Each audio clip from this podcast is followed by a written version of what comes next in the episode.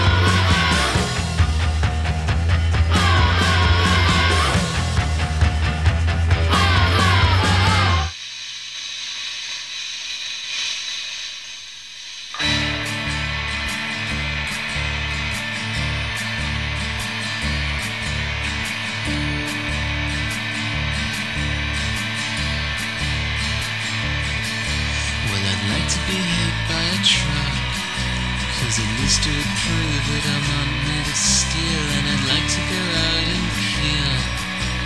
Cause then I would know that I'm not a saint, but I don't wanna be alone. Cause it's something I've done before, yeah, I'm not alone.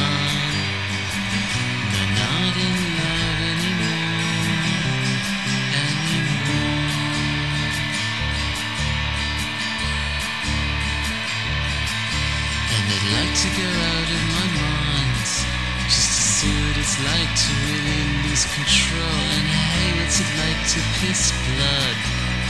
Don't really know. I'll bet it's quite a sight, but I don't wanna be in love. Cause it's something I've done before, yeah.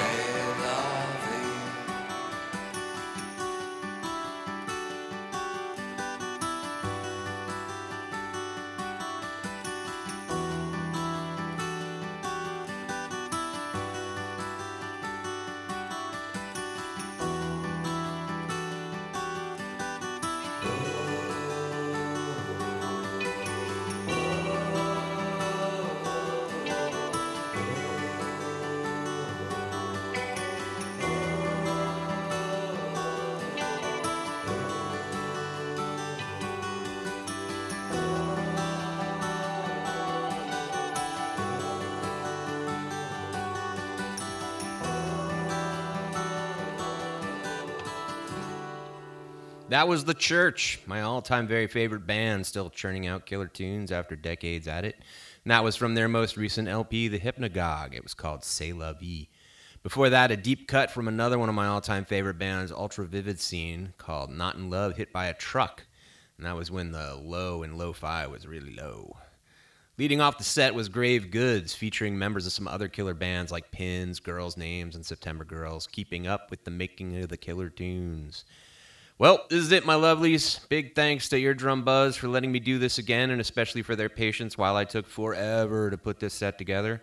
Hope you dig. One last bit to close it out. It wouldn't be a DJ JimiC set if I didn't play DJ JimiC's band.